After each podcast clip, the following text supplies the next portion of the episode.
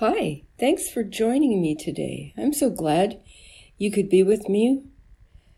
And today I was thinking about plants. Do any of you have plants growing at your house? Well, I have a few at my house, but sometimes I'm not very good at taking care of plants because you have to be really remember to water them so that they grow big and strong. And if they get too thirsty, they might die. So I try real hard to remember to water my plants to keep them healthy. And sometimes it works, and sometimes it doesn't.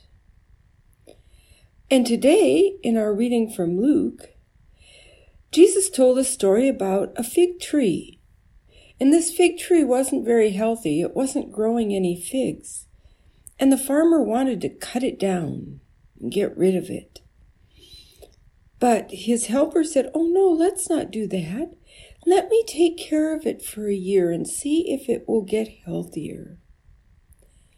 And so that is what he was going to do. And we all need things to help us grow and be healthy, don't we? Not just plants, but people. We need to be watered too. But we need more than just water, don't we? We need food. We need a place to stay. We need to be able to grow up big and healthy. And that's what our families do for us. They help us to grow healthy.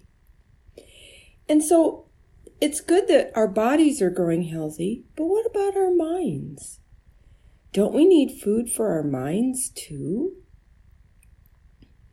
How would you know about Jesus Christ and all Jesus has done for you if someone hadn't fed you those stories and put them into your heads? Yes, we need to grow our bodies and our minds. And we need to pay attention to the most important thing in our lives, which is Jesus Christ our Lord. And so aren't we glad that we have people that teach us about Jesus and that remind us to be paying attention to Jesus and what Jesus is telling us? And aren't we glad that we have people in our lives that feed us and give us a place to stay and make sure we're healthy? So let's remember that we want to be healthy in our minds and in our bodies. And we can thank all the people that help us to grow big and strong. And then we can thank God for giving us Jesus and all that Jesus has taught us so that we grow healthy in our minds too. So what ways can you stay healthy in your mind? Well, you can say your prayers. That's a good thing to do. You could read your Bible. You could come to Sunday school or come to worship and hear about God and hear about Jesus. And you can talk to people who can tell you stories that are in the Bible. And you can always talk to your friends and tell them how much Jesus loves them and help their minds grow too. So take good care of yourselves. Be thankful for all the people around you who care for you and help you to grow strong.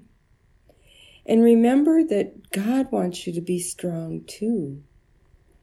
And God wants you to remember that all we have comes from God and that we need to keep our minds healthy and strong and relying on Jesus as our helper. That's all for now, but let's, before we go, let us say a prayer together. Lord God, we thank you for our strong bodies and our strong minds, and we'll take care of our bodies by eating good and exercising and sleeping well. And help us, too, to exercise our minds by reading the Bible, by praying, by listening to Bible stories,